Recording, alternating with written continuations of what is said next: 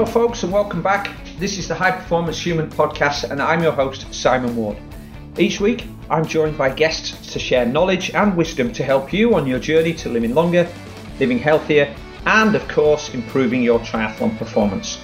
Firstly, though, thank you so much to Linda Henry, whose generous donation has covered the costs of this week's podcast. This episode is dedicated to you, Linda. In the four years since the podcast launched, we've managed to do so without adverts, and I'd like to continue in this manner, but the costs of producing the weekly episodes are growing annually. If you're interested in making a one off or a regular donation to the podcast to help cover our costs, then in return, I will dedicate that episode to you, and we can avoid the thorny issue of adverts. You can find a link in the show notes below, or you can email beth at thetriathloncoach.com for further details. Now, this week, Andy Blow from Precision Hydration joins me to talk about hydration and fueling. Andy shares some insights into how the COVID pandemic was actually positive for precision hydration and accelerated the development of new products. And we discuss the new range of precision hydration energy gels and sports drinks. So let's get right to it and hear from Andy.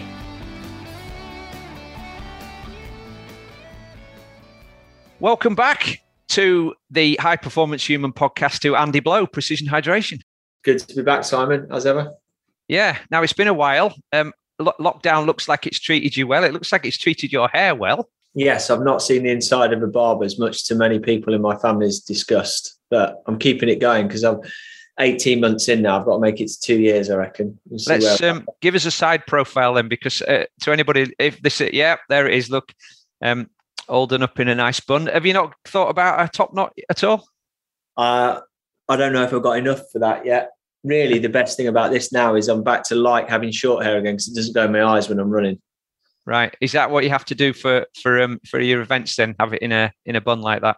Yeah, yeah. I was actually out running this morning, so um, yeah, still like it now. You're not going for the uh, the braids like the girls do. No, although there is an incriminating photo doing the rounds because I've got a, a young daughter who likes to have her hair in plaits, and she made me have that for a family photo, which was quite amusing. Bit of blackmail coming there then. Yeah, exactly. Yeah, that those photos need never see the light of the internet. okay, well, it's been a while since we chatted. I think you were you were in um, oh at least a couple of years ago, probably after we'd been to Boulder. I think. Yes. Yeah. yeah so we we sat and chatted in the stadium at. Um, we did CU Boulder, didn't we? For the yeah, yeah. The TrainingPeaks. So why, why, don't you fill us in in what you've been up to? Because I know you've got a couple of new products that are out, so I'm sure the listeners would like to hear about those. Yeah, we um so like everyone, it's been a turbulent 18 months or so. We we I was in America literally just before the first coronavirus lockdown, and so came home from that trip, went into lockdown immediately after. As a from a business perspective, we'd mm. hired uh, two new people at that at that point, and immediately, obviously, sales dropped off a cliff um, for for a short while, and we went into sort of like panic mode a little bit to mm. figure out what we're going to do. Um, and we, as as you and some people listening may know, we we sort of have a two pronged business. We work a lot with endurance athletes. It's a big part of what we do, and a lot of our online business and sales is geared towards um, endurance athletes. But we also do a lot with professional sports teams, mm-hmm. which means traveling a lot, which means getting on the ground with with teams and uh, and working with them on their hydration strategies and, and products and obviously all of that just stopped. All of that side of the business stopped. So very quickly we we got our heads together and reorientated what we were doing and decided to do well we had to do everything more online. And one of the first things we innovated actually was offering 20 minute free video calls with athletes to talk to them about their hydration during training and what they could be doing while there were no races on during the pandemic to prepare for when they came back. Mm-hmm that that proved to be resoundingly popular. I think we had 77 people book in the first day or something wow. to, to, the and and so it's actually a service that we've carried on since and we've really geared up as a business to do it. So we've had loads of these one-to-one 20-minute video calls with athletes, learning about their what their questions are around hydration and how we could help. So we started doing that. And as as part of that process, we were obviously watching, we recorded those videos, we were watching some of them back to see what the common themes were and see what we were mm. learning and what people were asking. And we found that over 90% of the conversations that we had obviously didn't just talk about hydration. People wanted to talk about fueling as well because the two go hand in hand. And mm-hmm. uh, as a company, we've always been very much in our niche for hydration, but we decided that was the stimulus we needed to look at fueling products as well. So over the over that year, then last year, we we developed some new fueling products, energy gel, a carbohydrate drink, energy chew, we're actually looking at an energy bar as well. And importantly, alongside that, we built some, we started building some online tools to help educate people on how much fuel they might need to do certain different activities, mm. very much in the same way that we've always done with hydration. So this last 18 months has been all around, you know, building the building the online tools and building the products to allow people to understand their fueling for endurance a lot, lot better. I'm really interested to look at companies that were able to move quickly like this and perhaps for, for those companies that were able to move swiftly the, the lockdown and the coronavirus pandemic has been the catalyst for them to do things they probably would have done but it might have taken them three or four years. And there's been a lot of there's been a lot of innovations that i think that here to stick. Um, it certainly sounds like you know the things that you did in almost in like a panic have, have turned out actually really good for you I think I think it's a cliche now, but I think it's catapulted us five years into the future, really, with where we should have been, mm-hmm. you know, where we wanted to be. Because we've always talked a little bit about doing fueling um, tools yeah. and products, but when you're on the road, you know, mm. one one and a half to two weeks a month, it's very very difficult to get the time to sit and do that. And I have to give huge credit to the the team around me here at PH because everyone was so quick to to adapt to the new the new reality. Refocus a lot of spade work was done. Everyone was working from home. We we brought in a time when other people were doing things differently we brought a lot more things in house in the business. So rather mm-hmm. than outsourcing things we brought our fulfillment in the UK and Europe in house so we've moved to premises and took advantage of the availability of premises to do that. We've we've um, as i say started to build these online products and things. We've we upped our we we have a performance newsletter that goes out every week on email which people can sign up to. And at the start of the pandemic we realized that a lot of people were at home they were doing a lot more online reading. So we started a new newsletter as well. So now we have two newsletters every week. We have one which is curated content from the rest of the web stuff that our team's been reading. And then we have our traditional sort of performance newsletter and you know that that's not been a small undertaking but again it's another one of those things that stuck it's just carried on now. And the readership of it has gone through the roof and it's been another phenomenal innovation. We would never have thought about producing two newsletters a week 52 mm. a year if that hadn't have happened. So yeah, yeah. it's been crazy. I mean it's hard work. You know i i and i've over the years put out newsletters once a week once every couple of months. I'm at once a month now, mostly because I have to. Well, I do two. I do one for my SWAT group, and I do one for, and I do a high performance human newsletter. So the high performance human thing is more about you know the whole the holistic thing. So it might focus on sleep, it might focus on nutrition, it might focus on mobility, it might focus on stress management or something. And the SWAT thing is more specifically to the people in that group. It takes a bit of time to put them together, but uh, it always seems to me that if you produce something like that that people really want to read, you'll get people signing up for it. And, and as we know, when you're online, the one thing you can control, you can control Facebook, but you can't control the algorithm, how many people you reach on Facebook. But if you've got a mailing list of 10,000 people, you can control getting 10,000 emails out to them every week, can't you? And I, I know it might be a little old fashioned to think about the mailing list being the, the most important thing, but I actually think it is. And, and keeping in touch with your customers on a regular basis like that and giving them valuable stuff that they can read and place trust in means that when they're going to make a choice, your name's going to be top of the list.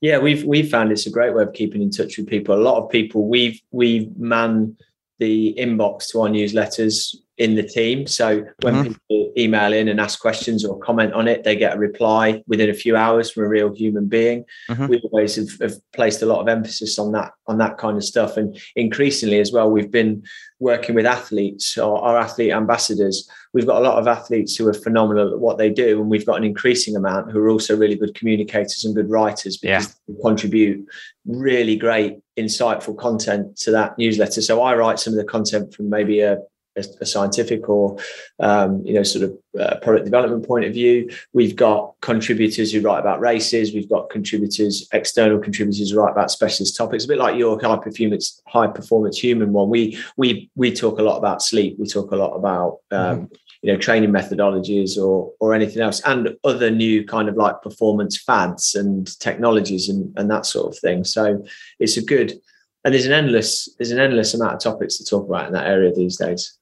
There is. Well, I, I applaud what you're doing there. I think that if you can create stuff organically, and as I say, there's so much there's so much competition out there in the nutrition space. I mean, that's maybe my next question is you've moved into a carbohydrate product. I, I guess that was coming, but it also pitches you up against some well-established um, competitors who've probably got a bigger name than you and have been around longer. So, how do you how do you make your voice heard amongst those? So obviously the newsletter and the trust that people place in what you produce in that newsletter is one way. Yeah, I think fundamentally it's down to the fact that we we've always had this philosophy that, and we wrote about this years ago. There's three things that you need as an endurance athlete when you're competing or training hard. You need fluid and salt or sodium to replace what you lose in sweat, and you need calories, usually in the form of carbohydrates mm-hmm. to sustain your performance. And we've called those the three levers. And you need to, or the three, the three key numbers, and you need to know what your numbers are. So you need to know roughly how much fluid you're going to need for a given exertion. Mm-hmm. How much mm-hmm. sodium you're going to need with that, and you're going to you need to know how many grams of carbohydrate per hour you require to sustain top performance. And I think the sports nutrition world is very, very confusing to a lot of people. There's a lot of hype. We we've talked about this kind of hierarchy of of needs in terms of information in there, and the at the bottom of that pyramid, the most important thing to know is how much fluid, how much salt, how many grams of carbohydrate per hour. Mm-hmm. There, that's the most important thing to know. Above that, you might want to start digging into the detail around what format of products, whether it's gels or chews or bars or whatever. And then above that, you might focus on is it what type of carbohydrate it is or what delivery method is is it a hydrogel or some but most of the products in our in our orbit focus on that that top bit you know mm-hmm. like the Maurten is the classic example at the moment and i think what they're doing is a brilliant job in marketing and product development i think they've got some really good products but they're selling this product on a, on a kind of single very small um, idea, small in terms of impact idea that this hydrogel is far far superior to anything else. And all the science and the anecdotal reports suggest that actually no it's it's just carbohydrate really. You know mm-hmm. maybe there's a marginal gain for some people in some situations but if if you don't know how many packets to take an hour then it doesn't matter whether it's a hydrogel or what. You know i've always been of the opinion you just need to know your numbers. So even before we started doing this fueling stuff, we were working with athletes and and sitting down with them and you know pre-race, what's your plan? How much fluid do you think you're going to need per hour? How much salt do you think you need per hour? How many calories or how much carbohydrate do you think you're going to need per hour? And then sitting down with them in the day or two after the race mm-hmm. and getting a as the best recall that we can to crunch the numbers and see how those two things panned out, what the weather conditions were like, how hard they went, how well they went. And that, by doing that, you build up a database of experience, which you can then lean on to, to tweak those numbers in the future. And that's that's a pretty unsexy and sort of iterative um, trial and error process. But it is one that I've found that working with a lot of athletes over the years tends to be productive. I, I like the fact that you focus on that word unsexy there you and I have been around long enough in the triathlon market to know that if you sell something that you know that looks a bit sexy, it's going to get a lot of attention. But in coming back to your point about the hierarchy in that pyramid, um, you, you, look at the work Stephen Seiler's done on polarized training. At the very bottom of that, he just says just get volume and frequency in. Don't worry about intervals. Don't worry about what percentage of your weekly training intervals are. Just use, if you've only got 10 hours a week, train as regularly as possible and get that 10 hours a week in and make the most of it because that's the number one thing you're going to need. Then, if you can add some intervals, do, do some hit stuff. And then, if you're going to get a bit more precise, make it around five or 10% of your total training or one or two sessions. And then above that line, he says, you know, things like altitude training, heat training, fasting training, low carb approaches, different nutrition, power meters, all of these gadgets. But they're above the line. They're the things that everybody focuses on. So it's a bit like that phrase, you know, they're they're mowing the lawn while the house is burning. Yeah. And actually, if people focused on the non-sexy stuff, getting the work done, being consistent over two years, life's very simple actually. And, and again, coming back to your point there about those three levers, it doesn't matter what carbs you take in or what product you get or you know this or that or the other if you actually don't know your numbers and and, and people spend a lot of time finding out the numbers for the training zones don't they finding yeah. out what their ftp is but arguably none of that matters if you're not eating enough carbs or you're not fueling enough and getting enough hydration in during the race because you're gonna you, you're basically going to come to a full stop before yeah. you reach your potential that that is fully it, and that's why well, the first tool that we built in all this was called the Quick Carb Calculator, which is basically it sits on our website. It's free to use. You punch in the answers to some very simple questions: What sport are you doing? You know, run, bike, swim, triathlon, whatever. How how long is the duration of your activity? What's the intensity of the activity? And from that, we can give you a reasonably robustly scientific bit of advice on how many grams of carbohydrate you need to take per hour. And anyone who's familiar with the literature around that will know that most recommendations for carbohydrate per hour sort of tend to go in 30 gram type brackets. So it's like about 30 grams, 30 to 60 grams, 60 grams, 60 to 90 grams, or maybe even in the in the new sphere of things like 90 grams plus in some cases. Mm-hmm. You know, mm-hmm. some people taking some big amounts of carbs. So we we decided that early on, one of the things we are going to put on the packets of our products was, you know, do them in multiples of 30 grams of carbohydrate. Because when you pick up a normal energy gel, you're looking in that fine print at the back to find that, oh, this one's 22.7 grams and this one's 22.4. And this, yeah, it's just, you don't want to be doing that kind of maths when you're on the fly as an athlete. You want to know if I'm taking 60 grams now, that's two of these gels or one of, one of these gels and one bottle of this drink or whatever.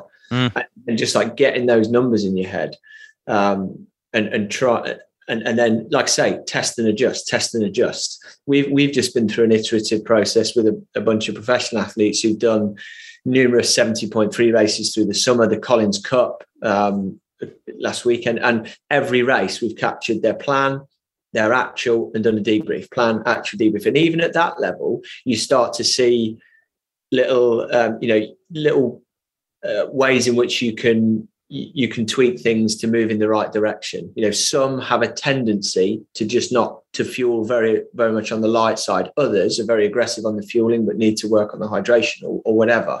Weather conditions play a huge role in that. The amount of difference we see in like how much people need to drink in hot, humid conditions versus like the Collins Cup was very cold and actually quite wet.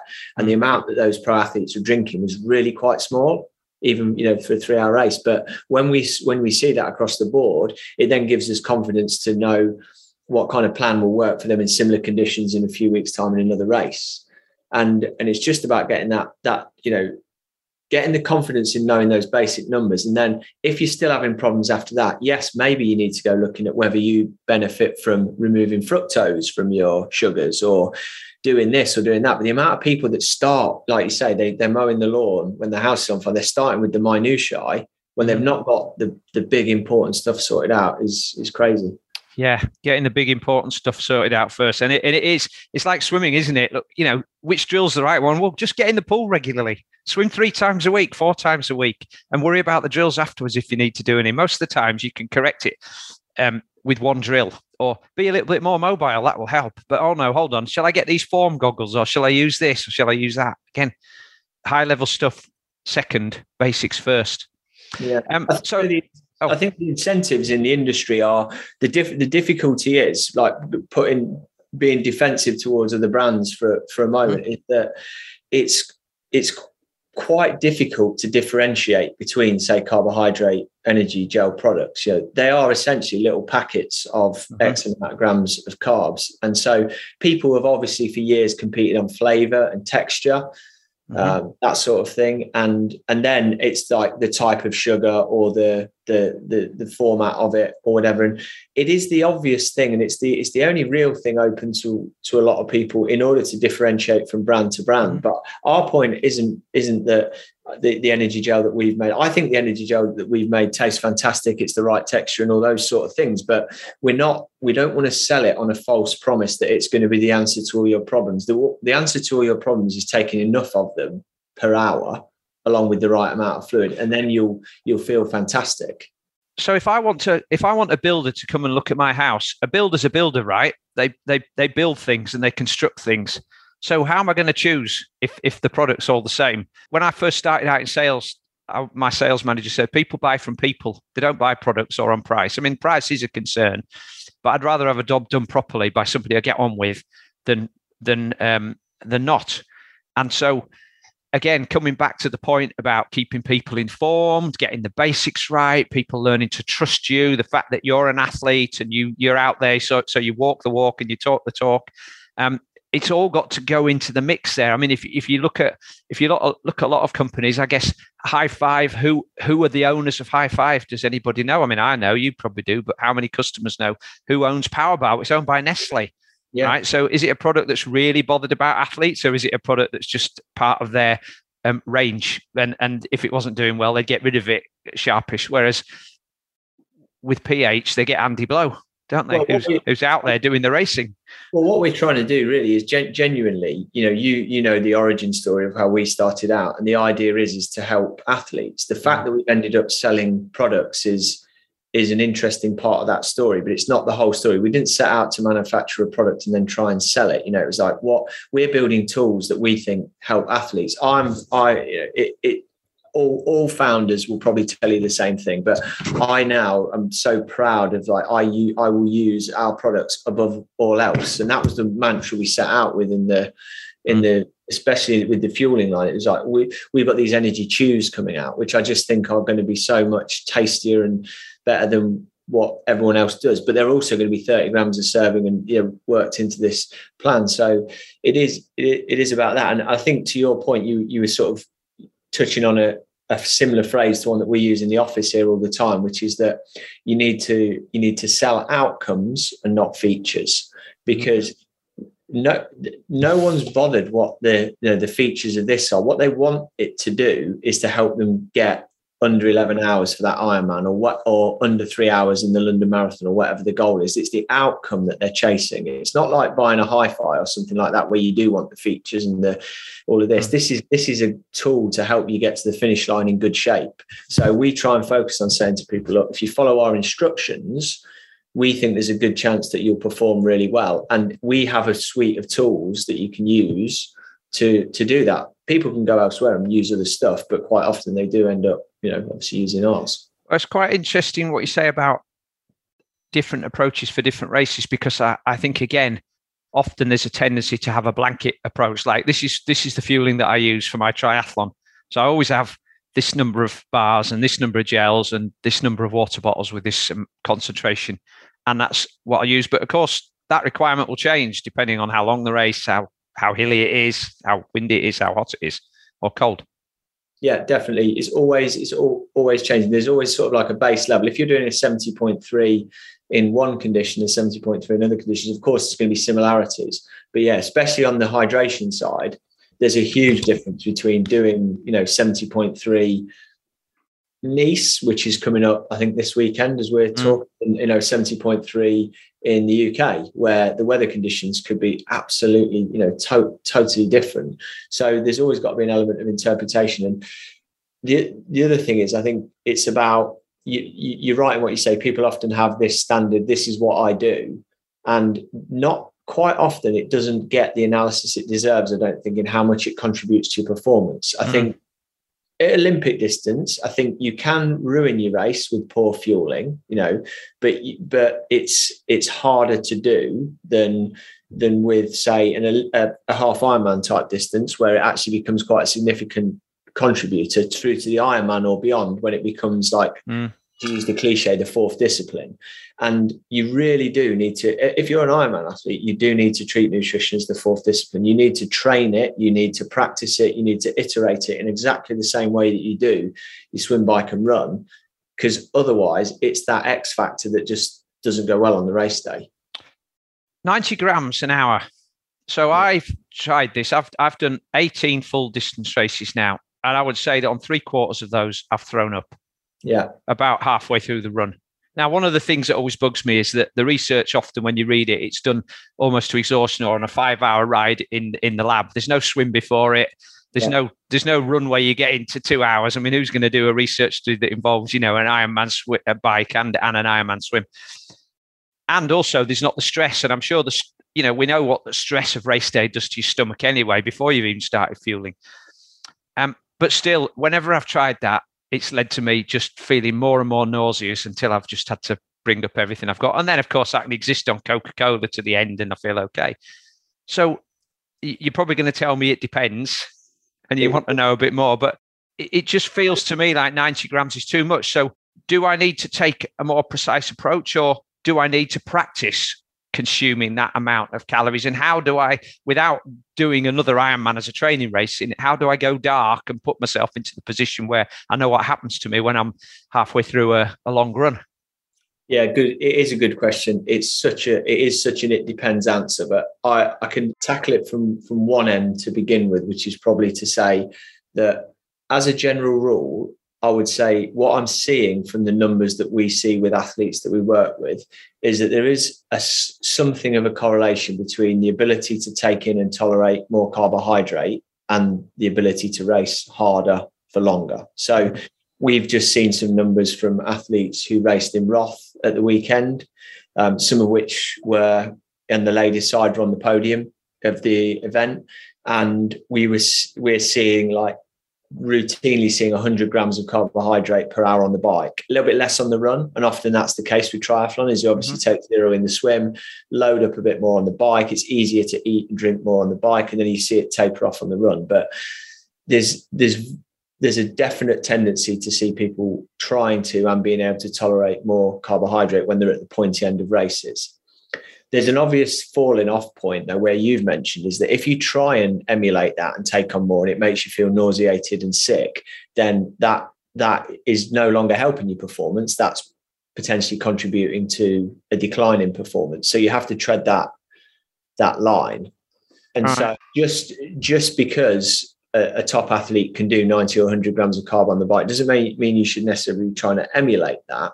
But the the way that we encourage people to do it is to start when your longest hardest brick training sessions is start with the level of carbohydrate consumption in the exact same type of products that you would be using in the race to get to to start with a number that you feel confident with. And over a period of 5 or 6 weeks so a, a number that you know you can do. If you can do comfortably do 60 grams an hour on the bike in a long mm-hmm. brick session then you can then nudge that up to 65 grams, 70 grams, 75 grams over a period of weeks and start to figure out where that ceiling might be.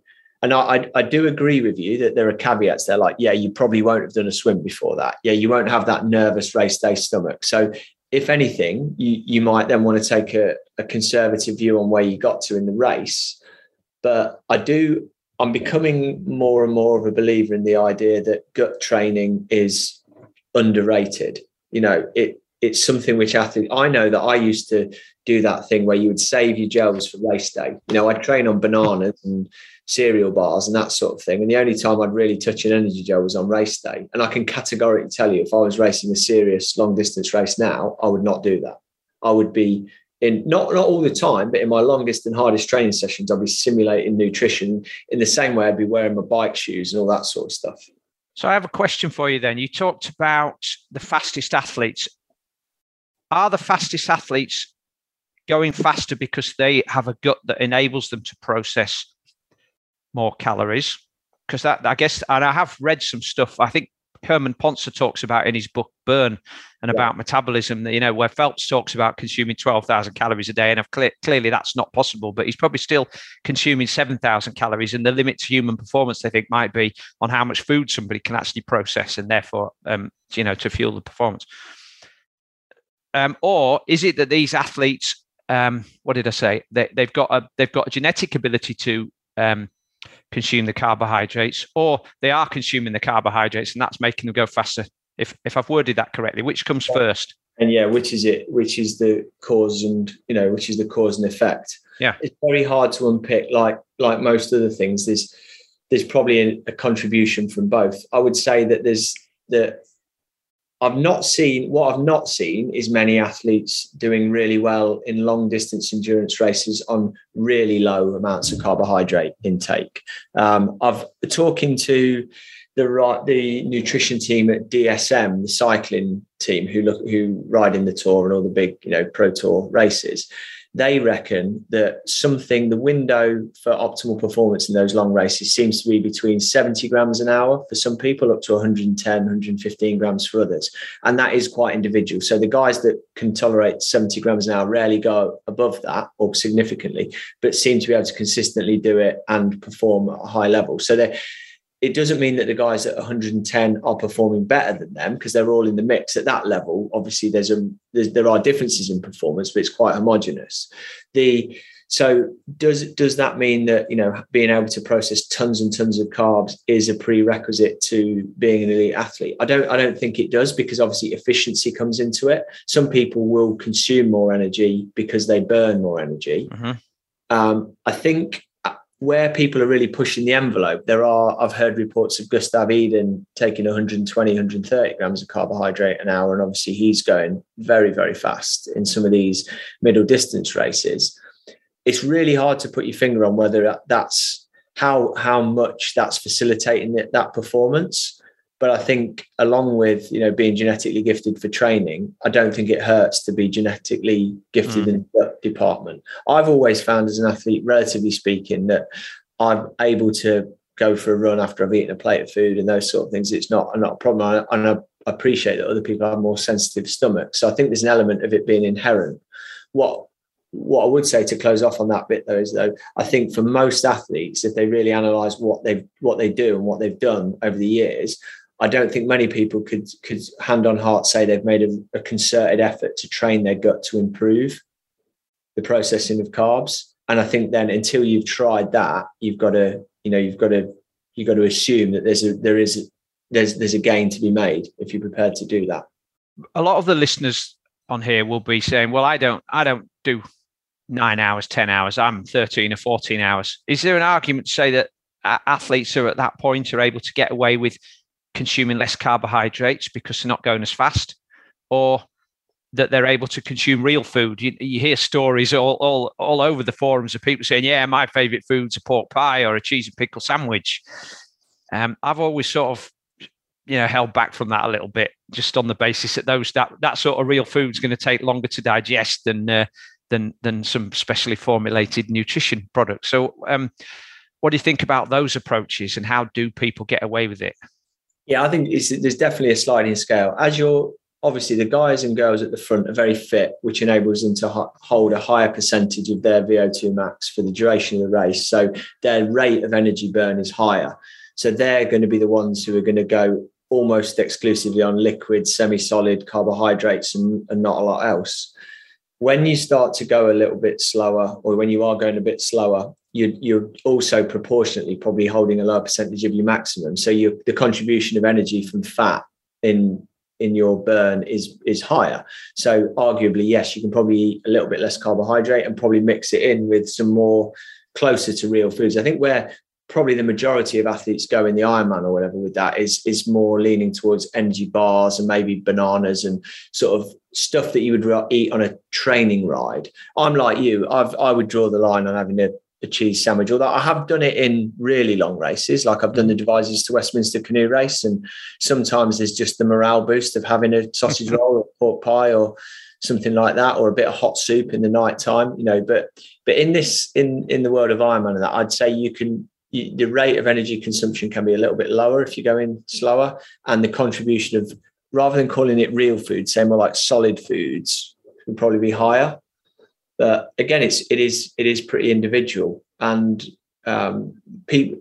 I, I, hate I hate saying that in one way because it sounds like a cop out, but then trying to distill it into a soundbite of advice that works for everyone is disingenuous. So yeah. you kind of have to go on your your own journey with that. I think you can get away with solid food a bit more if you're doing something that doesn't jiggle your stomach around, doesn't it? So if it's running, I think you're going to struggle more. If you're doing a long distance uh, bike race or you're doing something like the Devizes to Westminster where you sat still, um, it, it might be a little easier. Although sitting in a kayak for a while would make digestion a little more tricky, I guess. Yeah, I, I think you're right. With, with, the the main comparison there for most triathletes is between the bike and the run. You know that you can eat more solid food and probably drink mm. more, more volume of fluid on the bike. And one of the that that forms one of the backbones of the advice that we give to a lot of Ironman athletes, which is if you're trying to up your fueling, you should be trying to first and foremost up it on the bike rather than the run, because we all know that a lot has happened in your body by the time you get to the run in an Ironman. So getting there as well hydrated and well fueled as you can is a real priority because you I would say as a rule, if whatever your hourly consumption on the bike in a in an Ironman is, you're doing well if you're hitting 70% of those numbers on the run. Mm-hmm. And so when you're working out your overall needs, that's a good metric to look at. We call it front loading. And then even if you split the bike down, if it's let's say you're out on the bike for six hours in an Ironman, I would I would say that you probably want to drink and eat proportionally more in the first two hours, slightly mm-hmm. in the mm-hmm. second two, and in the third two, because the willingness and the ability to digest and consume that is is far stronger early on. And if you but but also it's kind of the easiest time to forget and the easiest time to mm. not consciously eat and drink because you feel great, don't you? You feel good. You fit and fresh and tapered. You've only you've only done an hour's swim or whatever, and then you're out on the bike and you feel great for an hour. And if you don't maximize that first hour with some eating and drinking, you mm. start to dig a hole for later.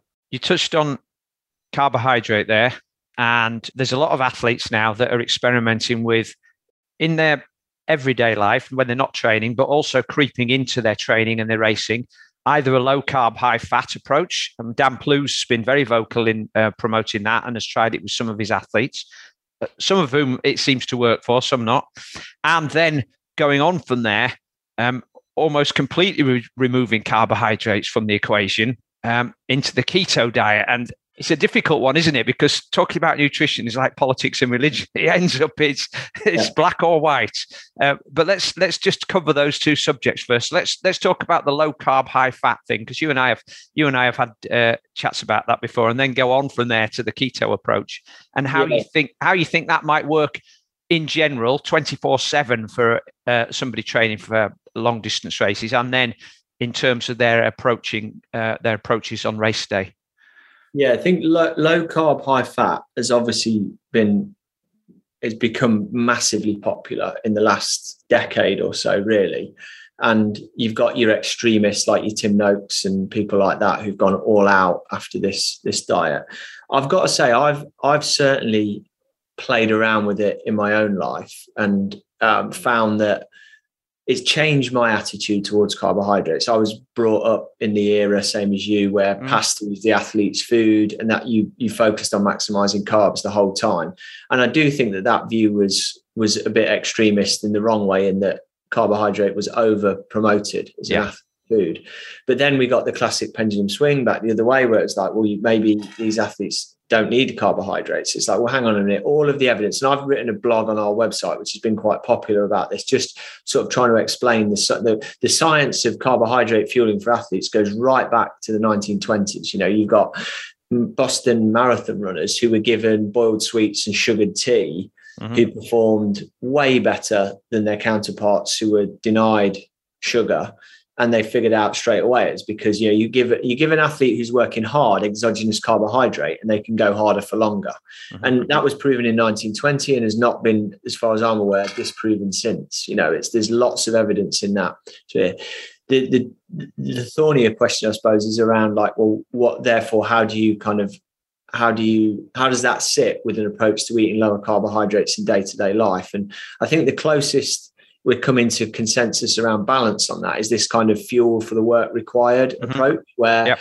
um, you know, which is um, uh, Impey and um, uh, who's his co-author on that? Um, Sam Impey, isn't it? And James Morton, I think, who works for SIS these days. Um, mm. They wrote this paper all about um, basically fueling more aggressively for training sessions or on training days that require a heavy output. So, in other words, carbohydrates need to be maximized so that you can sustain a high level of physiological output for, for sessions and recover.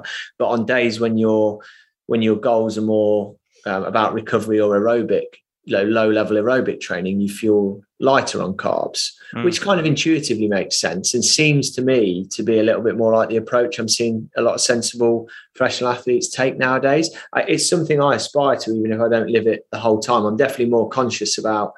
I don't need a carbohydrate portion with every meal. I used to, I grew up believing that mm. some potatoes or rice or pasta or bread or something was a staple in every single meal. Now it's quite common for me to have protein and vegetables as a, as a meal on days when I'm not training really hard. But when I get up and go and ride my gravel bike for three hours, I'll have bagels, nut butter, and honey for breakfast, and I'll eat mm-hmm. gels when I'm on the bike because I want to I want to ride hard. Yeah, I, I, think I've probably sort of come to something like that uh, myself. Um, I did I did experiment with seeing how far I could ride fasted. You know, I think the furthest I've got is five and a half hours, and it was you know over the York Moor, North North York Moors up to Whitby, and I was pretty hungry at the end of that. And let me tell you, I I ate everything. Yeah, I had the, the, I had the special chips, the special fish, and the double chips uh, when yeah. I got there. Uh, so you, you do have to catch up. And uh, what I have, you know, I've I've also realised is that if you follow this too too extremely, you end up in a, a, a calorie deficit over yeah. a period of days, and that in itself can be destructive, can't it? Yeah. Um, I, I also think there's some confusion with athletes about what they do on a day to day and what they do on a race, and it's like, well, you know, I'm I'm low carb, so how am I going to approach this on race day? Well, race day is race day. You know, mm. you've got to fuel for the racing, so you basically stop 24 hours before, you fuel for the racing, you recover from the racing, and then you can go back to your day to day nutrition. But race day is different, particularly if you're keen on having a good performance. Yeah. And I think, uh, you know, expanding on that, a lot of people sometimes get a little bit wrong in that they'll they'll look at the weekend when they're doing their longer, traditionally doing their longer rides, longer runs and stuff, and think this is a great opportunity to do a long fasted run or a mm. long fasted ride or something, mm. which then ultimately means that you whether you like it or not you will run a little bit slower. You will recover a little bit more slowly. You will certainly have a knock-on effect into the next day when you then can't go out and ride as hard and for as long or, whatever. So your overall training effect is lower. Because I, I, chatted with one of the um, again one of the, the physiologists nutritionists at, at dsm who was basically pointed out that a lot of the time they're encouraging their guys and girls to fuel quite aggressively during a lot of training sessions because what they're interested in going back to the Seiler thing is like the total volume of work done. And basically, you can support a higher volume of overall training work by fueling more aggressively. It doesn't mean over fueling, but it means making sure that you are fueled so that if you can push out that fifth or sixth interval at a high yeah. level watts instead of, you know, caving in. Well, uh, I think you you were somebody who pointed this out to me as well is that carbohydrates play a big part in supporting the immune system as well, don't they? Now, uh, I think immune system, certainly for athletes, have been m- much more in focus over the last 18 months about, you know, if you're trying to train at the same time as um, protect yourself from, from COVID, you need to have a strong immune system. So if you're battering your immune system with training and then you're not providing with the, the ways to rebuild itself, that, that's a double jeopardy, really. And if you get ill, then you're not going to be training anyway. So what have you gained? Yeah, definitely. And also things I, I noticed when I was trying to lose weight as an athlete, I would, I would carbohydrate restrict, but also probably overall calorie restrict. And then you'd find things like if you got a little cut on your finger, it wouldn't heal very well. Mm-hmm. Sort of real strong marker that actually your body's into a bit of a survival mode. And mm-hmm. you, so internally, you're obviously if you, if that's what's happening externally, what's happening internally, you, you're not rebuilding muscle after you know damage that occurs at workouts. You're gonna you're gonna reduce your metabolic and physiological gains. So yeah, um, interesting. You know, on the on the flip side with the keto thing, I, a few years ago, I was I was almost like really quite anti it. Now I would say there are a few examples of people who've done phenomenally well on really really long endurance events following. Mm. That approach. And it does pique my interest that you know you can do these kind of ultra long things when especially when for example like getting re getting um, fuel food to you during a long event is really difficult. You'll be more self-sufficient. I think there are cases when a long-term approach to fat adaptation could could well be useful. I just think that where they are though they sit outside the they sit outside the realm of what most of us would constitute as like normal sport. Well, and I, I also don't you think that, that there's a, there's a couple of things that um to to go back on what you said earlier. You talk about knowing your numbers and planning for a race. Um, going back even more to basics than that is planning your nutrition for the week based around your training program. How many people actually sit down on a Sunday evening and say, right, this is my training for next week. So I've got a I've got three easy sessions to do on this day, but that's still three hours of training. I've got one hard session to do here on that day. This is a rest day. So this is what I need to be eating here. This is what I need to be eating here. And these are the foods that I need to have available in, a, in order to support that and recover from it. Yeah. Okay. So there's that there's that planning and mindfulness about what you eat. Um, the second thing is uh, I'm not I'm not sure if you're familiar with Dr. Tommy Wood. Um, Nourish, Balance, Thrive from from the US. But Tommy's uh, Tommy's a great character. I've had a podcast with him. I'd, I'd highly recommend that um, listeners listen to that one, but also some of his others. Tommy has two things to say about diet that he says regularly. One, if you've got an approach that's working for you, i.e., you're healthy, you're able to do all the things you want, and you can recover, that's great. How can I argue with it, regardless of what it is? And two, instead of thinking about what's the least amount of food you can eat, what's the most amount of food you can eat without gaining weight? Right? Yeah. And then you should be trying to do that. You should actually be maximizing your nutrient dense foods. Yeah. And and again, being mindful of what your weight is. And if you start to gain weight, then obviously you're eating a few too many calories and you need to just cut back a bit. But eat as much as you possibly can to support your lifestyle rather than as little.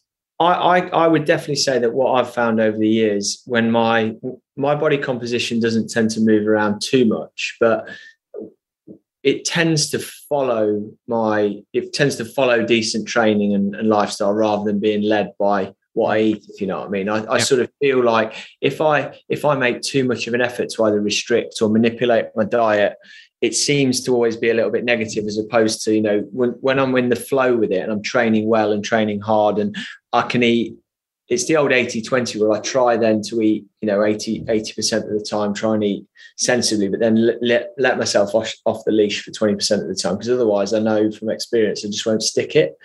And, you know, we've, we've got a great thing going at work these days where obviously five days a week, pretty much, I'm in the office, I'm eating a, a lunch from the office. We don't have amazing cooking facilities here. We do have fridges and microwaves and stuff like that. So, myself and Johnny, my business partner, make a real effort. One of us does the shopping, stocks the fridge every few days, and it's all like good, nutritious stuff. We don't eat much rubbish at all, and that's that. Then is five really great meals where it would be really easy just to have crap sandwiches or something like that. We're making a massive effort to eat eat salads and greens and lean protein and that sort of thing, and then it allows me. My breakfasts tend to be really good as well anyway just because of the types of foods that i prefer to eat at that time of day. So it gives me a bit more latitude with what i eat in the evenings you know. It's just yeah it, it feels like if you eat real food and you prepare it yourself so if you avoid refined sugars you avoid processed foods you eat real foods that you prepared yourself you can probably eat ad lib um, if you're working out regularly and your metabolism will be pretty sane. I think um, pretty steady and i think that's what he talks about in the in the book burn about how that that'll stay fairly stable over a long period of time. Um, I know you've got to, you've got a, you're against the clock, Andy. I did just want to chat about uh, one more thing before we go. Going right back to where you started out, taking care of people's hydration needs. Um, when it's warm, when we're sweating a lot, we obviously think about our hydration and our salt requirements, but often this gets ignored for the winter.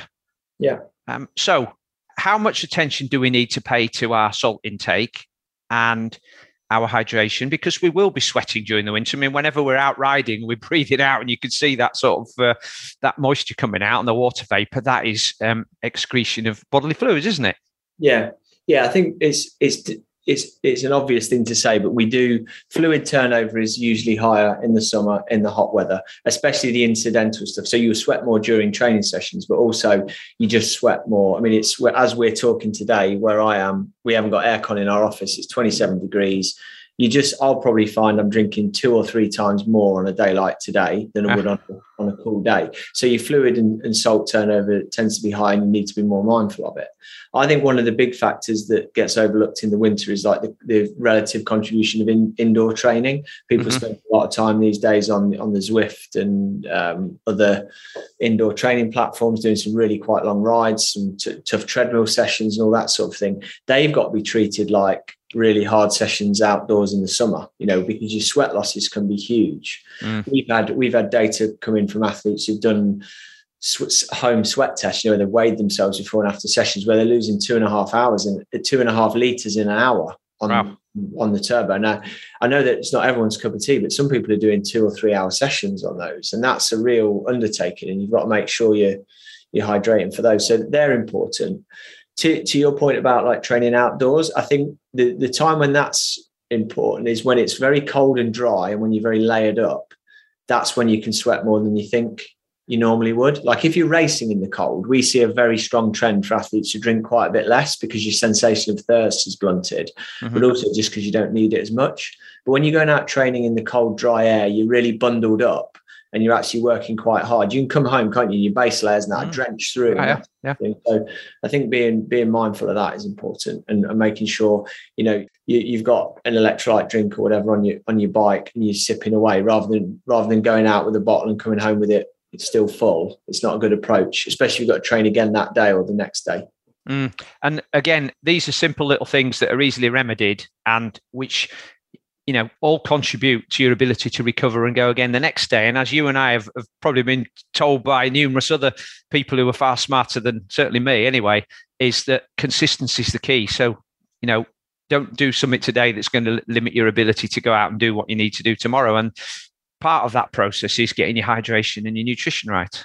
Yeah, definitely. I, I couldn't agree more, especially when training volume goes up in the winter. If people are training hard, then it is about we we call it stepwise depletion, you know, of either fluids, calories, salts, mm. or whatever. You can probably get away with it for one or two days, but it's if you let it slide and then you get into a hole before you realize it. So being being conscious and, and mindful of it. I think drinking, especially things like drinking on the bike in the winter, is a lot more hard because in the summer the drive is there to do it, and it's a very it's a very mm.